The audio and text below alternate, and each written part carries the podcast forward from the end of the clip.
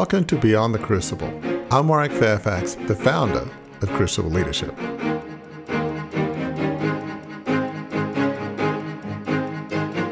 My light was dim. I was not honoring the joy in myself, but I didn't know what that joy was.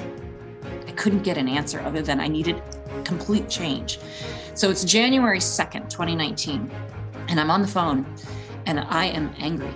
In fact, I, I am hanging up and I am crying because I have just been fired from that job. And I don't like that job, but I need that job. that job pays the bills. I have, you know, money to pay for my divorce. And like, it's this isn't good.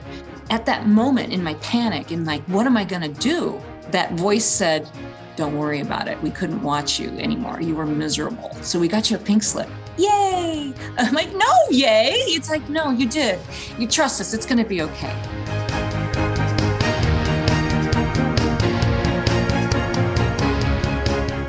Gonna be okay. The words we all want to hear, need to hear after a crucible. What we long to hear when we're moving on to a new chapter in our lives. Hi, I'm Gary Schneeberger, co host of the show. Melissa Reeves, our guest on this week's episode of our series Second Act Significance, wasn't sure how it was going to be okay after she was fired from a job in an advertising career that had served her bank balance well, even if it had stopped bringing her heart alive. But the assurance of her inner voice that all would yet be well gave her the courage and inspiration to embark on a new career that has become a calling helping professionals use the power of story to write happy endings for their business. She coaches clients in how to make what she calls mind movies that add depth and meaning to their communications. Melissa Reeves has found second act significance, and you can too.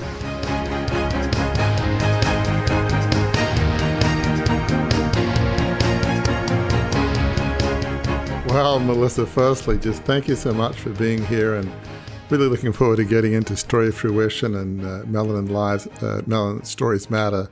Uh, so, yeah, thank you so much for being here. Well, thank you, gentlemen. I'm thrilled to be here. So, before we get into story fruition and what you do, um, you tell stories. And so I'm always curious, a bit like a movie, sort of the origin story behind Melissa Reeves. I mean, you, you had a very successful career before you pivoted. But you know, what are some of the strands in your life growing up that you feel are sort of woven into who you are now? And you know, there tends to be an origin story of, of who we are and what makes us us, if you will. Yeah, I actually call it so I call the origin story your story fruition. That's okay. that's where and how you got to who you are. And that's why I named my company that. Yeah. Well, I was about seven years old and my father was in sales and marketing his whole career. He was a Harvard MBA, just oh, like okay. you. And one day I was asking him for something and he said, honey, you need to go into sales. I said, why? He said, because you just don't hear no. and then when I went into middle school, remember how a lot of kids will go around and they'll sell wrapping paper or candy? Well, I had to sell magazine subscriptions. And I knocked on this door. Mm. It's about five o'clock in the neighborhood. This guy answers. He's tired. He, you can tell he's just gotten home from work. And I am telling him, I'm here to sell you magazine subscriptions. I am the last thing he wants to see. He just wants to sit down and relax. So he says, No, no, no, that's okay. And he shuts the door on me. And as I'm walking down the hill, I'm like, That did not go well. That did not go well. and then I started thinking about, he seems a little tired. He needs to relax. So I go back up to the door. I knock. He's like, You're back? I'm like, You know what, sir?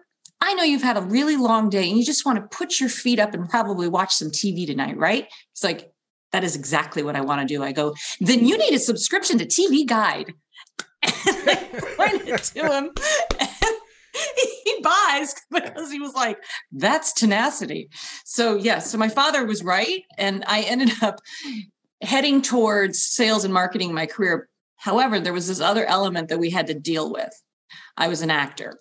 I started acting at nine years old. I was in, I was the lead in every show all the way through high school. And I ended up having to get to Michigan because my parents were like, just get there And I was like, but I don't really have the grades. Did you see my ACT scores? They're like, yeah, we're going to ignore that.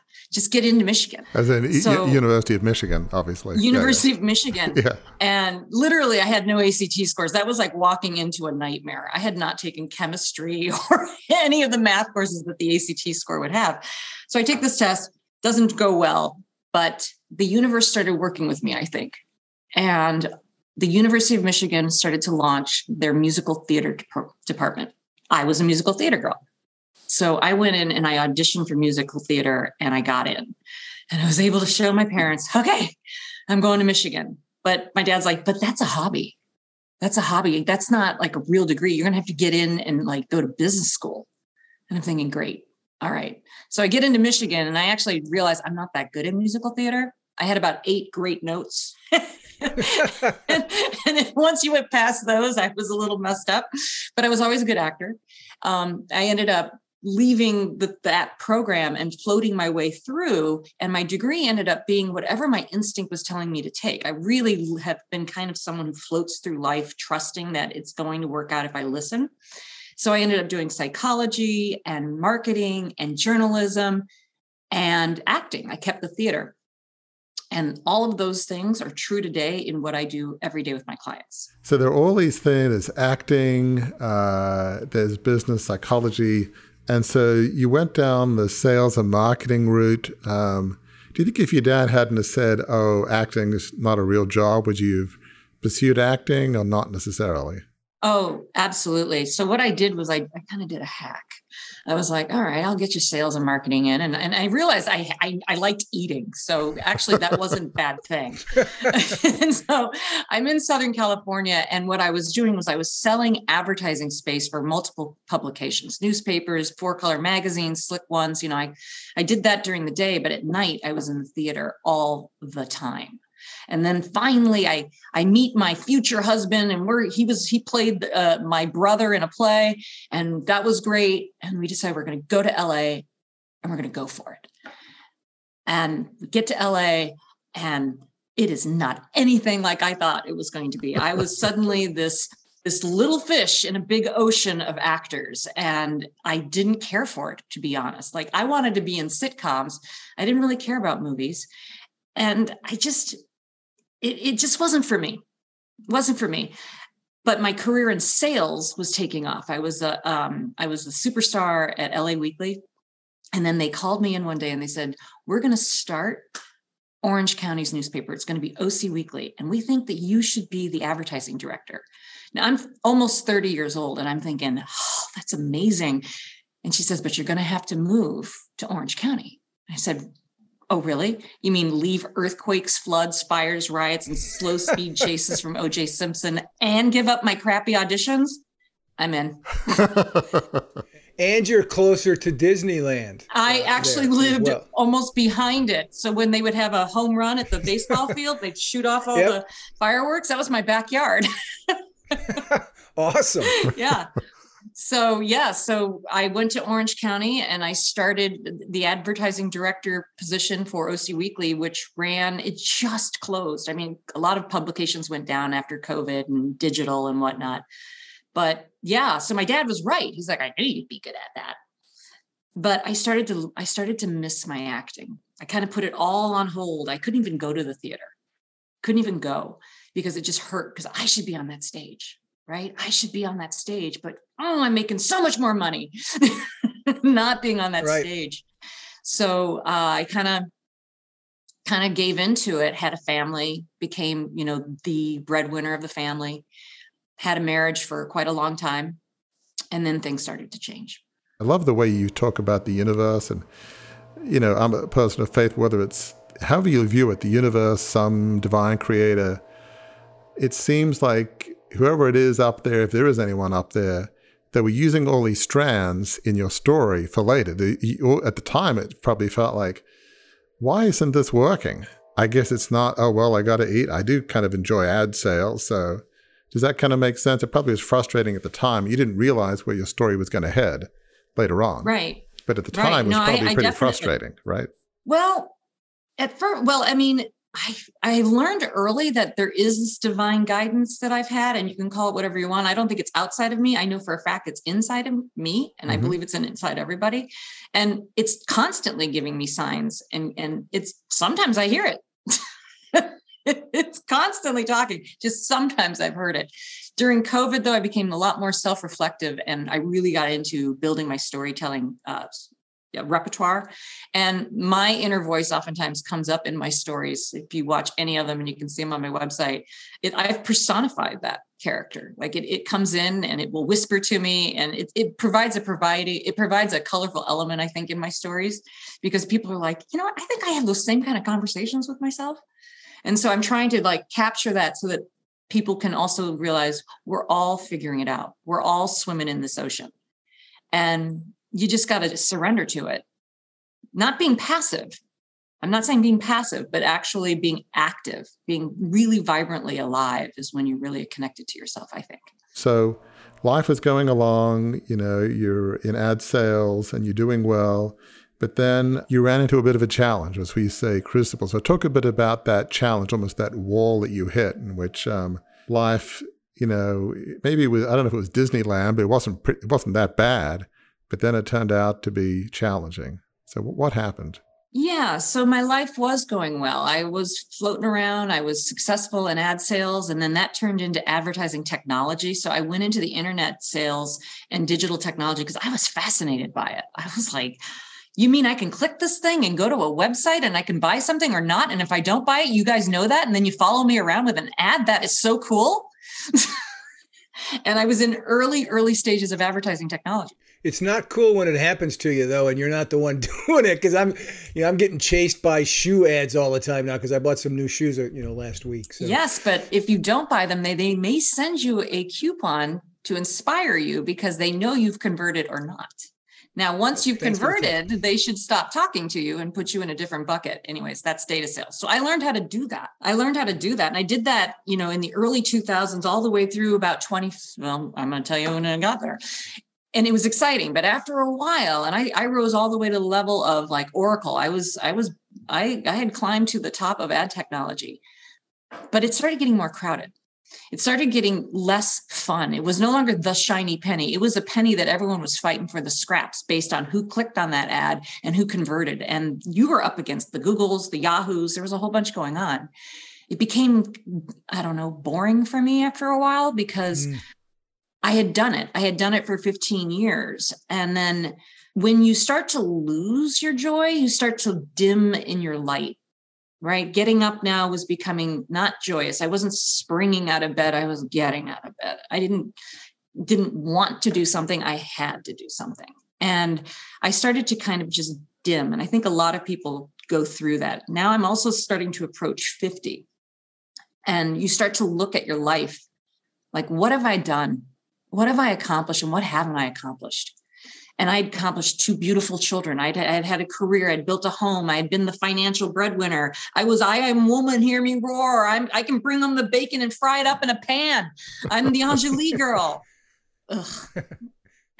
and um, my marriage started to kind of, kind of wane and things started to unravel there. I ended up divorcing after almost 24 years together and it wasn't a, a, friendly divorce it was a it was a fiery crashing divorce. And then i went into uh, my apartment and then i managed to get a job. It was a little bit different. It wasn't ad tech it was marketing technology but it was the job that kind of if someone tripped over their technology cord and it unplugged they'd call us. I'm like oh mm, okay. okay and it was different and it was very left brain which is good for me to do but i just didn't really like it and it wasn't a fit because my light was dim. I was not honoring the joy in myself but i didn't know what that joy was. I couldn't get an answer other than i needed complete change. So it's january 2nd 2019 and i'm on the phone and i am angry. In fact i i am hanging up and i am crying because i have just been fired from that job and I don't like that job, but I need that job. that job pays the bills. I have, you know, money to pay for my divorce. And like, it's this isn't good. And at that moment in my panic, and like, what am I going to do? That voice said, Don't worry about it. We couldn't watch you anymore. You were miserable. So we got you a pink slip. Yay. I'm like, no, yay. It's like, no, you did. You trust us. It's going to be okay.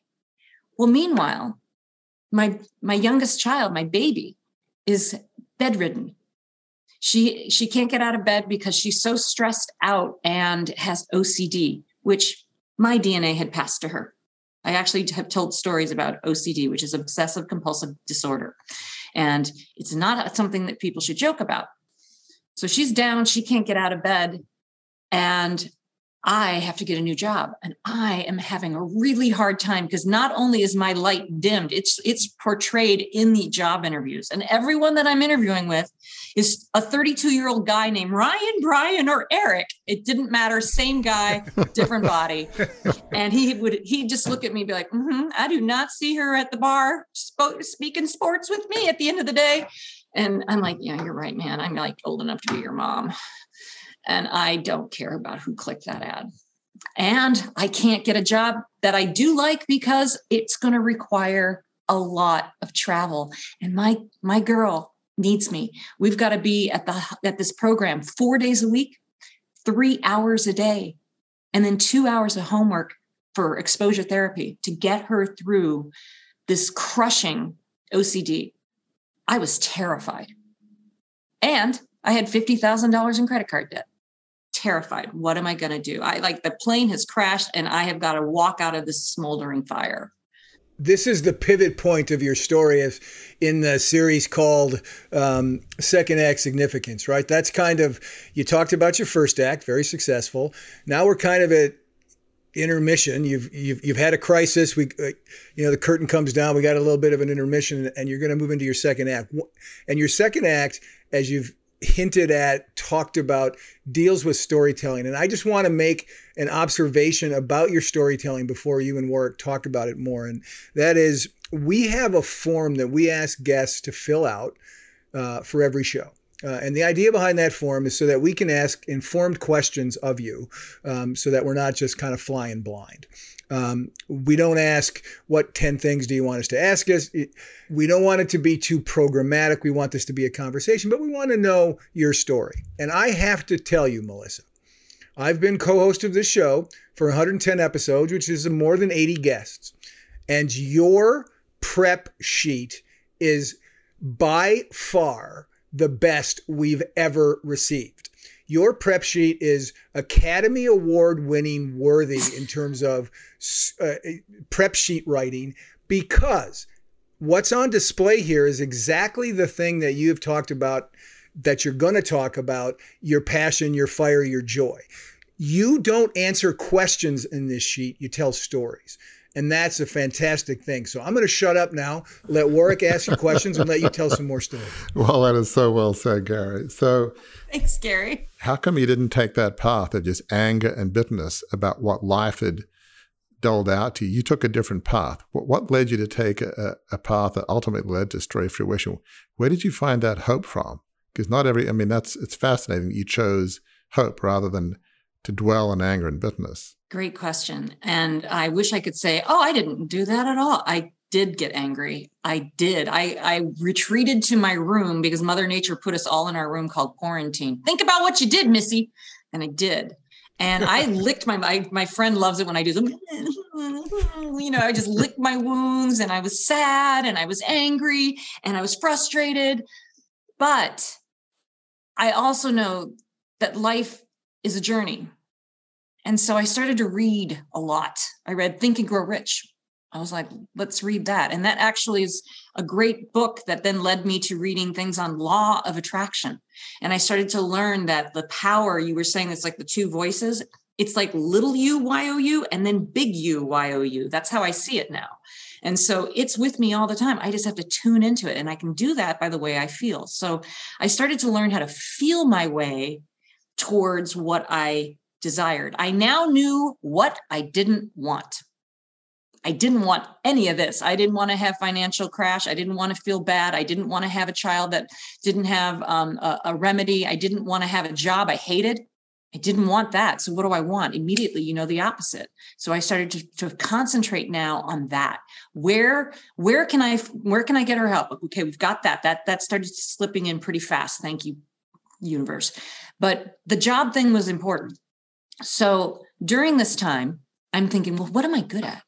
what am I good at? And I started to make a list. I'm good at sales. I'm good at marketing. I usually always, you know, I, I, know enterprise sales. That's cool. I know how to manage people. That's great. I know how to tell stories. I'm a really good actor. Okay, what am I going to do with that? That's been haunting me my whole life. That's my dad saying, I don't know what you're going to do with that.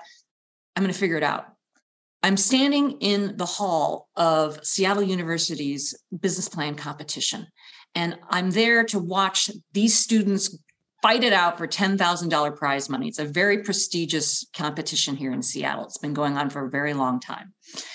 The biggest, swankiest angel investors are all there. They want to see the next big idea that they might be able to get in on. And as I'm watching, I'm seeing these students one after another get up on stage with a two minute pitch, and all of they are, are, doing is problem and then saying a bunch of stats, solution, and the pie chart. And I'm just watching and I'm just thinking, it was almost as if a light from the universe came flooding down on me as I watched these students and I grabbed the arm of the executive director who was just a, a budding new friend. And I went, Amelia, I can help them. I know what to do. This is sales and marketing, is it not? She's like, oh, totally. I'm like, and it needs acting. They're not acting. They need they need story. They need to tell the story. The problem could be a character having the problem, and then they're the hero. I can do this. And I started just like rambling. She ends up calling me during this downtime and says, Do you want to really try this? Do you want to volunteer this year and be one of the pitch coaches? I'm like, Yes, yes, yes, yes. I walk in to this room and there's three teams. And I ask them, So what do you do? And they start to tell me the exact same thing. The stats come out, the graphs come out, nothing's coming out. And then the last guy, Daniel, he's like, Well, I want to unite artisan um, woodmakers to people who appreciate art in their furniture. I'm like, well, that's cool. And and what is an artisan? Are you an artisan woodmaker? He was like, I am. I am. I'm like, great. So I started talking to him. I go, so who's going to be your target audience? And he said, women 25 to 54 making 75K. I'm like, no. no. And then all of a sudden, this epiphany was, oh my God, remember when you, Missy, were in your late 20s and you started making money and you looked around your own apartment and said, I do not want to have a milk crate hold my television up. Things are going to change. And I walked into this beautiful, I'm like soul traveling as this guy's talking to me. I walk into this room, this, this uh, um, furniture store on Melrose when I was working for LA Weekly. And it's this artisan furniture maker. He couldn't speak hardly any English, but it was the most beautiful pine furniture back in the day when, you know, Pottery Barn was flashing it all. I bought an armoire. I bought a table, chairs, desk, bed. I transformed my apartment. I turned it into my castle. And then all of a sudden, as I'm talking to Daniel at the, at the Seattle Business Plan competition, I said, That's your character. That's your target market. Make her come alive in your story. And all of a sudden, everything started to change. And the competition, all of the all of the the pitches now were coming in with a story that tells the problem, and then the solution would be the entrepreneur's solution. And I started to realize, huh, I wonder if people, clearly there's a need for this. Would people pay me to do this? And the universe said, yep. and we got a great name for your company. Try this story fruition. I'm like, ooh, I like that. I register, I find it. GoDaddy's like, yeah, that's a good one. and I I started my company. And next thing you know, because when you start to follow and it, and you start to feel good, the universe wants more of that feel good. And all of a sudden, clients started just popping in. They just started popping in. And I got a CEO who said, and he knew I was an actor and he'd seen my acting. And he goes, You're going to what? I go, I am going to pitch coach. I'm going to I'm going to coach storytelling into executives so that they're more compelling. He goes, I need that. Really? Like you're a millionaire. He's like, I know, but I know I could be better. I'm okay. And he hires me and he says, okay, we're going in for a pitch. He's already sold a company before. This guy has his he's he's opened and closed many companies now. He says, I have all the numbers, you know that, but I need heart. There's no heart in this presentation. We're going into Andreessen Horowitz. What can we do? And I said, Well, come on, Tom. You have all those amazing case studies. I now call them case stories. Let's bring those forward and weave them into your presentation to show them that your technology and your team are going to deliver on the goods. He's like, That's awesome. He does that. He walks out with a verbal that day for $35 million, Series A. And he, granted, it's not just because Melissa gave him some stories. I know it was a collaboration, but he said, we needed that. And that's when I started to realize, yep, left brain data needs right brain stories. It needs it. It has to balance it. Because as I said earlier, they're going to remember the story that you tell about the problem that you're solving far longer than any pie chart that you put in front of them. They will not remember that. And so now I have executives from all over the world that I'm coaching and I'm teaching, you know, how to be a storyteller for your keynote. Um, how to how to infuse stories into your pitch how to make sure that your graphs or that your slides are also backing up your story and not usurping you because you put the whole kitchen sink on the slide you're actually being cognizant to what you're doing to to the listener and that's where my book is called the storyteller's mind movie. So it keeps so i the momentum of what i'm doing is continuing to roll forward and i know that with joy in my heart i'm doing what i'm supposed to be doing. So this is absolutely chapter two. You know i think it's fascinating as you're telling your story melissa our lives are often more easily understood as we look backwards. Our stories make sense as we look back. They don't always make sense at the time but as you look back you have to say to yourself i would imagine I get now, I have these strands in my DNA and my personality of storytelling, but uh, also sales, and you enjoy both. And here you've got a perfect marriage of the two. Your storytelling is helping salespeople, executives, uh, venture capitalists, what have you, understand how to sell better through stories. And, you know, obviously, as you would realize, you know, people talk a lot in our culture about ancient wisdom. The way culture is passed on through pretty much every culture that's ever existed on the planet is through stories.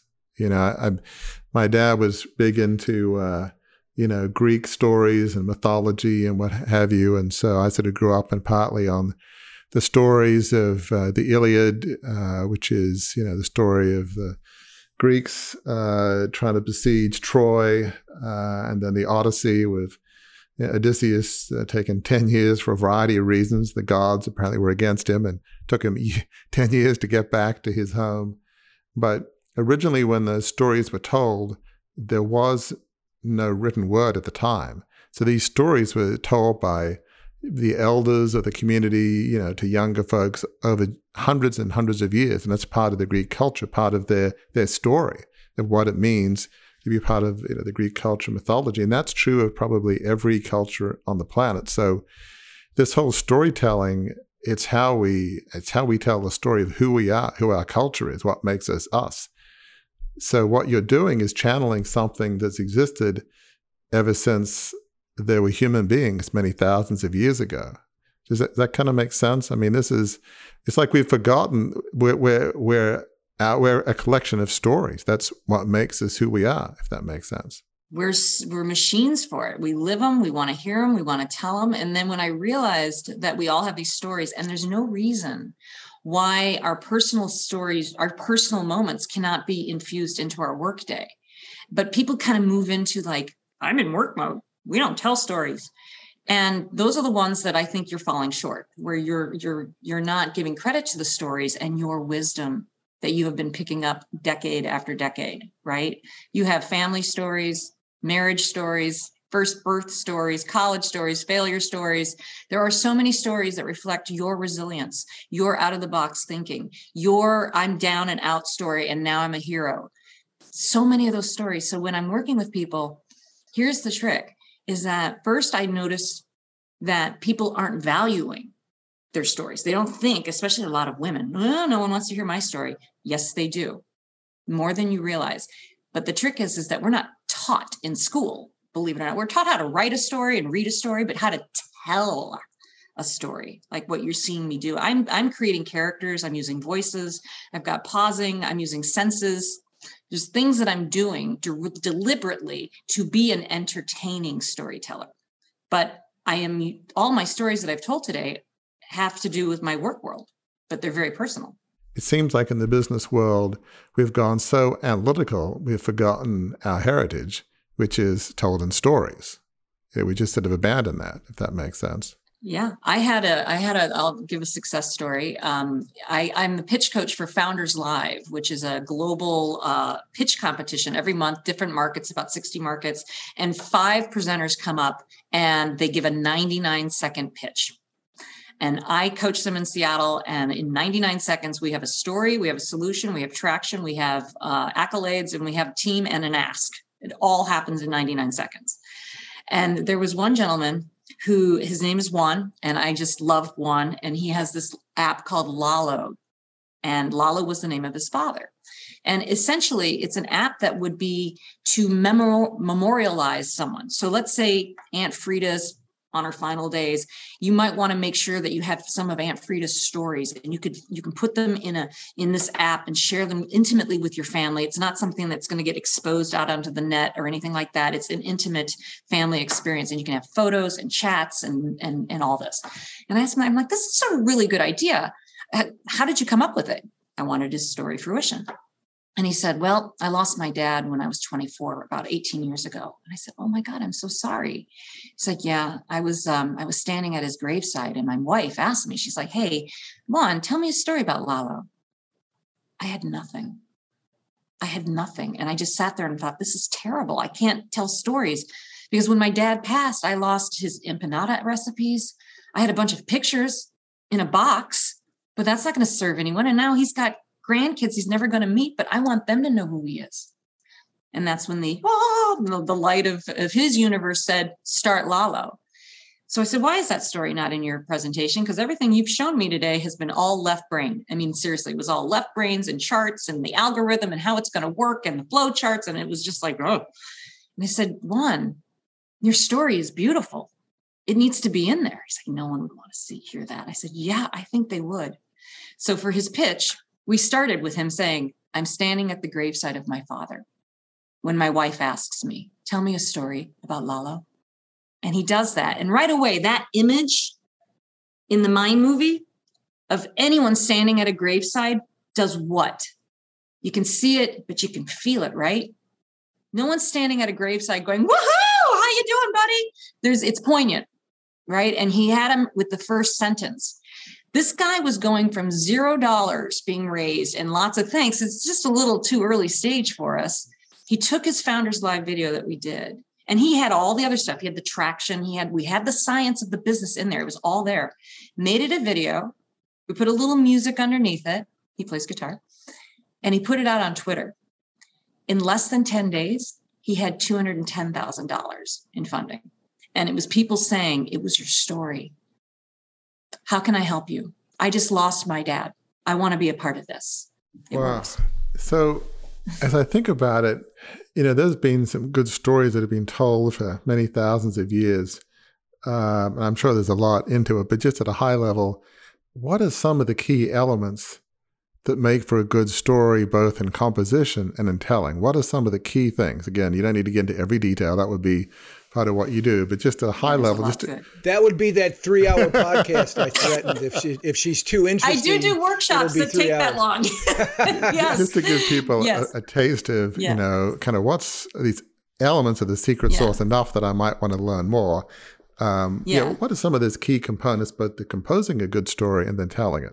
Yeah. Well, first it's the composing it, making so first, you know, we all had an aha moment. All stories are centered around that, right? It's like the moment that something hit you and you have to change or you did just change. Something happens right? So for me my aha was i don't like my life right now. I want something different. I know i don't want this and now i want that. And then all of a sudden the aha started going on and i started my journey. I formulaically completely buy into the hero's journey um, story arc from joseph campbell. Uh, if it's good enough for pixar and disney It's good enough for me. And so when I'm working with my clients, you know, we are always going to be looking for transformation. So the character, the main characters in your story need to be relatable. We need to be able to see them, hear them. We need to know if you as the storyteller like them or not. So your relationship to those characters are important and what are the stakes? And then the then we are going to just plot it out like this mind movie scene by scene moving towards the, the the the, triumph and the transformation and i plug that in. And so formulaically when we start to master that which is where i think the where a storyteller goes from being a storyteller to being a masterful mind movie maker. And those are the people i'm seeking. Who wants to be a mind movie maker? Because if you do then let's talk right? Do you want people leaning in? Then let's talk. And that takes practice. So so stories a really well written story is something that advances enough expands enough and it entertains and it educates and it inspires. That's the whole essence of what we're going for. And then we break it down scene by scene character by character. This is a good time for me to ask you this question. Like i'm entertaining myself with the thought that I'm going to throw a question at you that that's going to, you know, knock you off balance. I know it's not going to happen because I'm going to ask you to do something and, and, and you'll, you'll do it like that because you're very good at what you do. But our series that we're talking about, that, that this episode of this podcast is part of, is called Second Act Significance. The idea being that there was a first act of your life uh, for all the guests that we've had on the show, uh, and it, it, it didn't work out either because something some setback happened, some dissatisfaction happened, whatever that was, that first act then um, led to a crucible of, of, of some uh, making. And then here comes the second act. And it's called second act significance. So I'm going to ask you to tell our listeners a story about why and how your second act is more significant and more satisfying than your first act was. I deep down always thought I would be an entrepreneur. When I was 25 years old, I thought, I have taken Toastmasters. I am an excellent speaker. I am going to teach people Toastmasters, and that's what I'm going to do. And I started my little company, and I had like cards that said "Speakeasy." That's what I was going to call. I didn't really realize that it would probably have like a sexual connotation, and that wasn't the best branding. but I was only 25, and I was going to do this. And I then went, "I am too young and dumb to do this. I no, I'm not ready for it. But it but she, that entrepreneurial Melissa, was born inside me. So when I was stepping out of the the smoldering flames and I started to listen to my higher self, all of a sudden my second half now is on my terms. It's my life. And if I need to be a little bit selfish to find my joy, then that's what I'm going to do because I want to be the best mom I can be. I don't want to deal with Ryan, Brian's, and Eric's again that are going to make me feel like I'm not smart because I am smart. And I am going to attract the clients that I want. And I'm going to be bringing them something that they didn't even know that they needed. But now that they do, they are so excited about the work we're doing. And I walk through most of the day with goosebumps. When i when i'm when i tap a story in one of my clients and we go oh there it is. It is so much joy. And even though with being an entrepreneur you know you're kind of on a boat ride or a roller coaster you know it's going to go up it's going to down it's going to swirl you're going to have good months you're going to have mm, thin months but it doesn't matter because if you're still believing in what you're doing or I'll just talk for myself. When I started believing in what I was doing with joy and with value, how could this not be the best time in my life? I'm 56 years old. I am just starting. I am just launching. I got a book that's coming out. I'm doing storytelling on lots of podcasts and having a wonderful time teaching something that not everyone's talking about. And I like that. You know, I feel like there are some really, really important lessons, Melissa, for folks, uh, irrespective of their journey and where they're from, that I think it's important for them to listen to is, you know, when you connect to your inner passion, your inner truth, your inner voice, and you connect that to folks, uh, well, I, I going to say connect that, that to folks who have that. I'd say that in a voice, that in a passion is going to attract the people that you're meant to attract. The universe is going to see to that. It certainly has for you. You didn't start out with this old business plan saying, okay, I'm going to tell stories because it combines my acting ability and it combines my sales ability and uh, people raising Series A financing will be perfect because they need to tell better stories. In hindsight, that makes sense. But when you, you know, were trying to get out of the smoldering ashes of the previous job and life, it wasn't like, okay, I got it all figured out. It's Series A financing. This is this is the one, right? It evolved. I mean, you had you had a thought. I, I think life is often like an impressionist painting.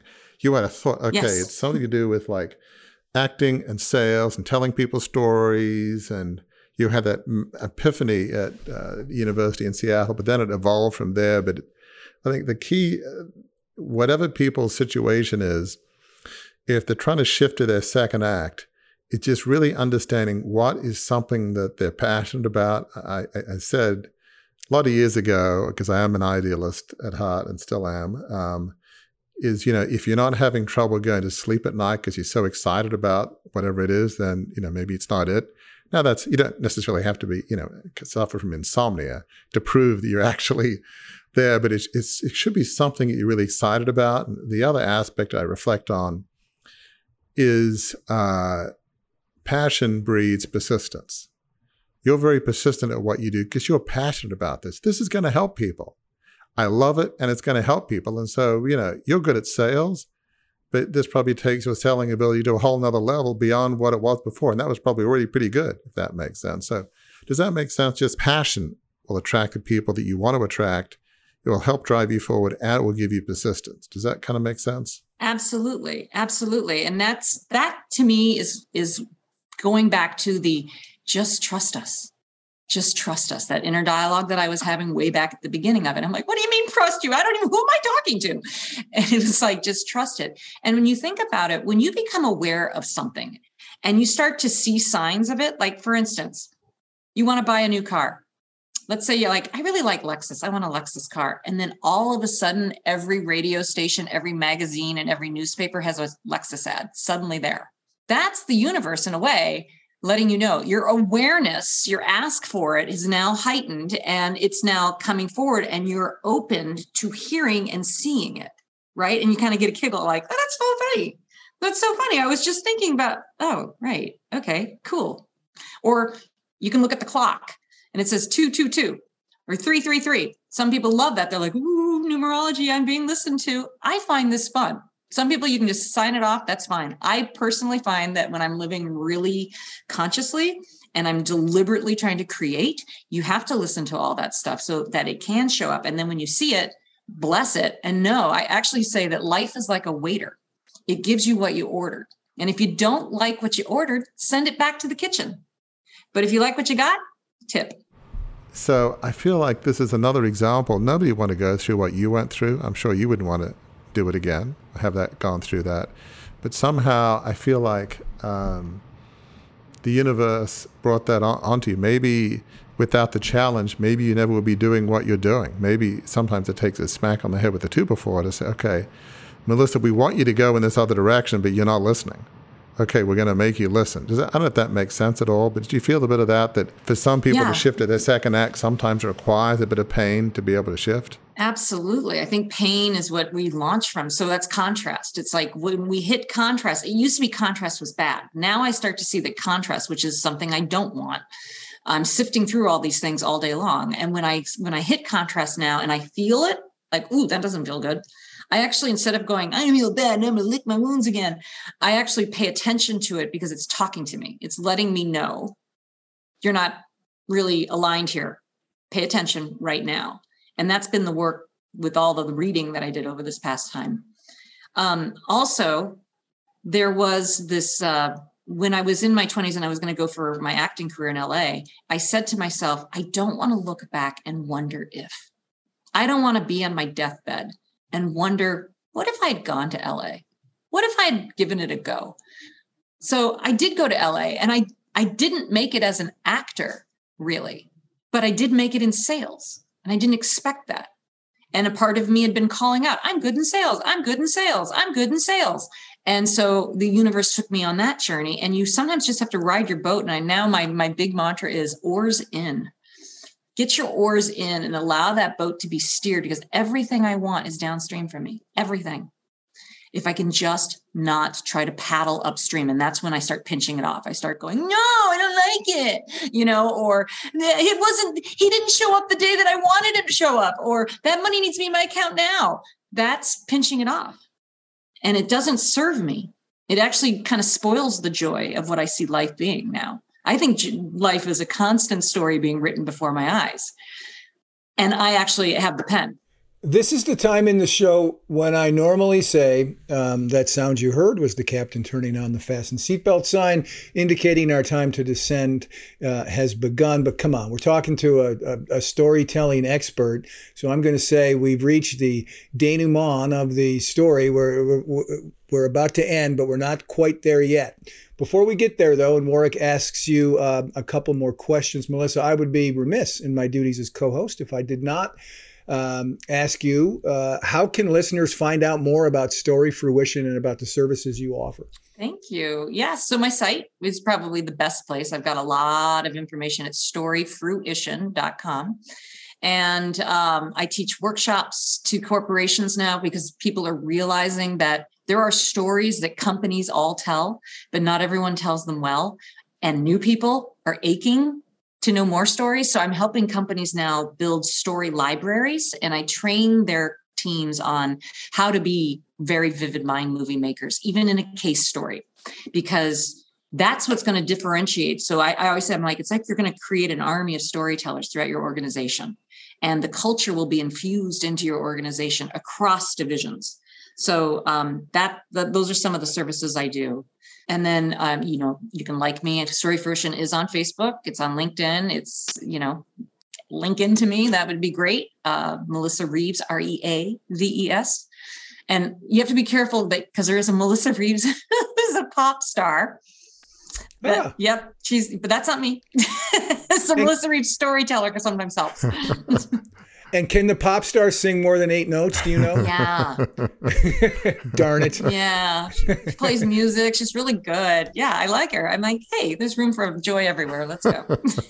Absolutely. Oh, that's great. So, just as we sum up, I mean, what you talked about, oars in, I really want the listeners to hear that because unless you have the oars in and are just moving in some direction, the universe, or however you term it, can't steer you. You know, if you're moving nowhere, you're gonna nobody can steer you. Whatever you think it's you're a higher power, moving. right? So, I feel like you know by just going to LA and trying that. In hindsight, that acting was combined with selling to eh, form story fruition.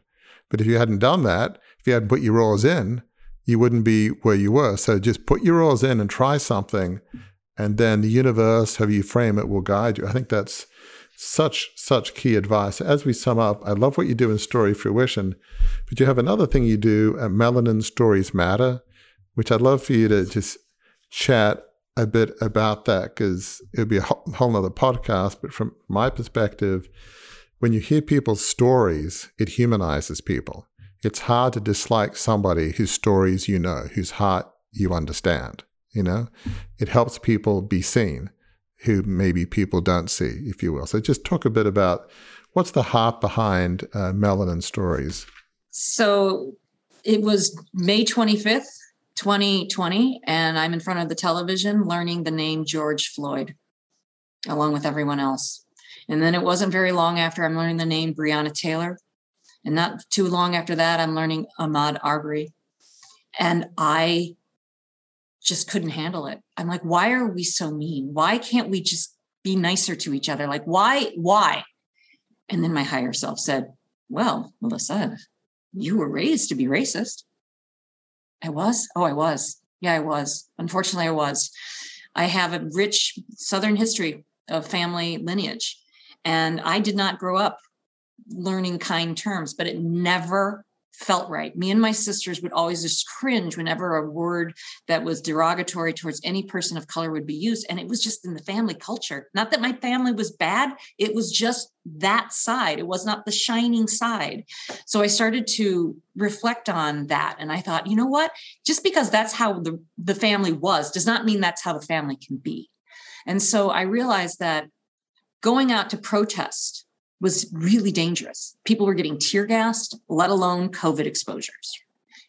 But I'm a storyteller and I know how to produce shows. So we said, let's make a protest from our living room and let's have only Black, Indigenous, and people of color sharing stories of moments that they had to face just because of their melanin being a little bit darker than mine. And the floodgates opened. And I have made so many amazing friends. I had to actually look at my own network and go, God, it's so white, it's so homogenized. And shame on me for that. And I we started this show and it took off. We did seven different shows and we had Your Vote Matters. So, as a person of color, you know, what's important to you about voting? And I had a variety of people. I've learned that racism runs within their own cultures. Like we're all racist a little bit. And it's it's like, okay, we're I'm not going to solve racism, but can we start to move towards celebration of our diversity? So smelling Melanin Stories Matter, if you go to YouTube and look that up, you'll see about at least 60 pieces of content from amazing storytellers. Some I coached, some I didn't. They're already players in the space, and they shared vulnerable moments so that we could do exactly what you said, Warwick, so that we could humanize those that have been dehumanized. Because it's just not right. Every human being has a right to be happy and safe and feel included. And so, Melanin Stories Matter was this journey that I went on with a, with a group of incredible people and we would even talk about the fact that as a host, I was the white elephant in the room. Let's talk about this because it was the white elephant that needed to hear these stories.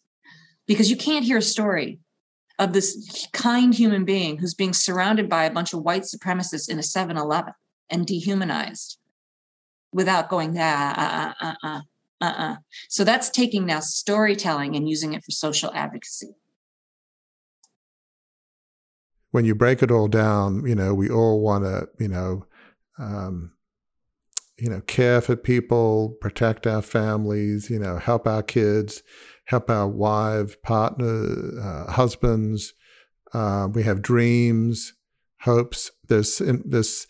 There's a lot more that unites us about being human than divides us. And by sharing stories, that's a way of saying, you know what, I can identify, even though I may be so different, I can identify with what that person's saying, at least an element of it. Does that make sense? So I think, you know, by telling stories, um, you help bring people together. It's not going to solve everything, but to me, even helping a little bit, it's a start. It's a start, right?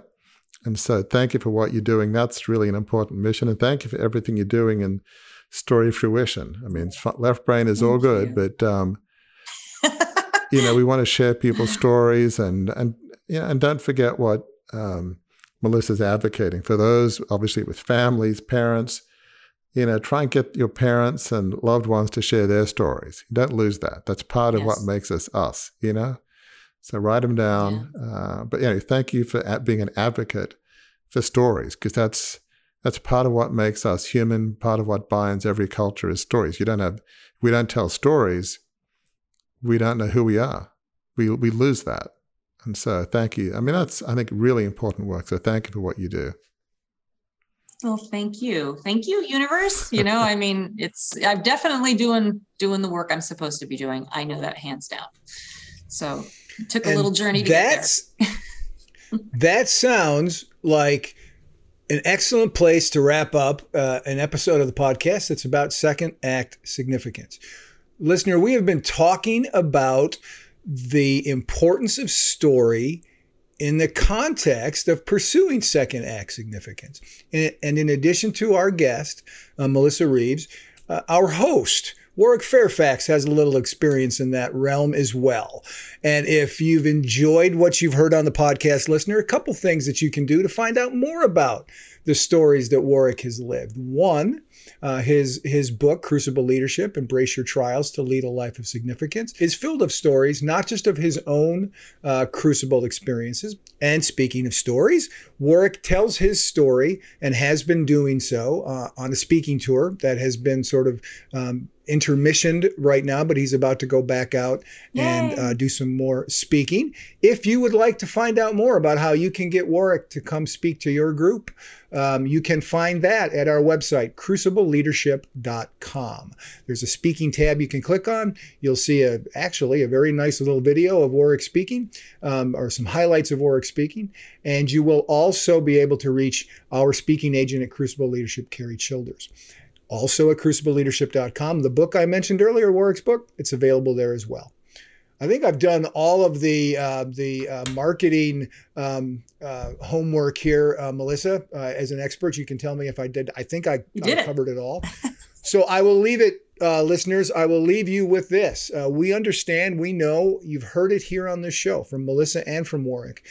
we know that crucible experiences are difficult. We know that starting a second act can be difficult. But we also know that starting the second act can be enormously rewarding. It can lead to enormous significance because if you learn the lessons of your crucible, if you if you press into that which brings your heart alive, if you press into that which you were created for, if you press into that uh, that takes your skills and talents and you can leverage what you've learned in your crucible, recognizing that what happened didn't happen to you, it happened for you.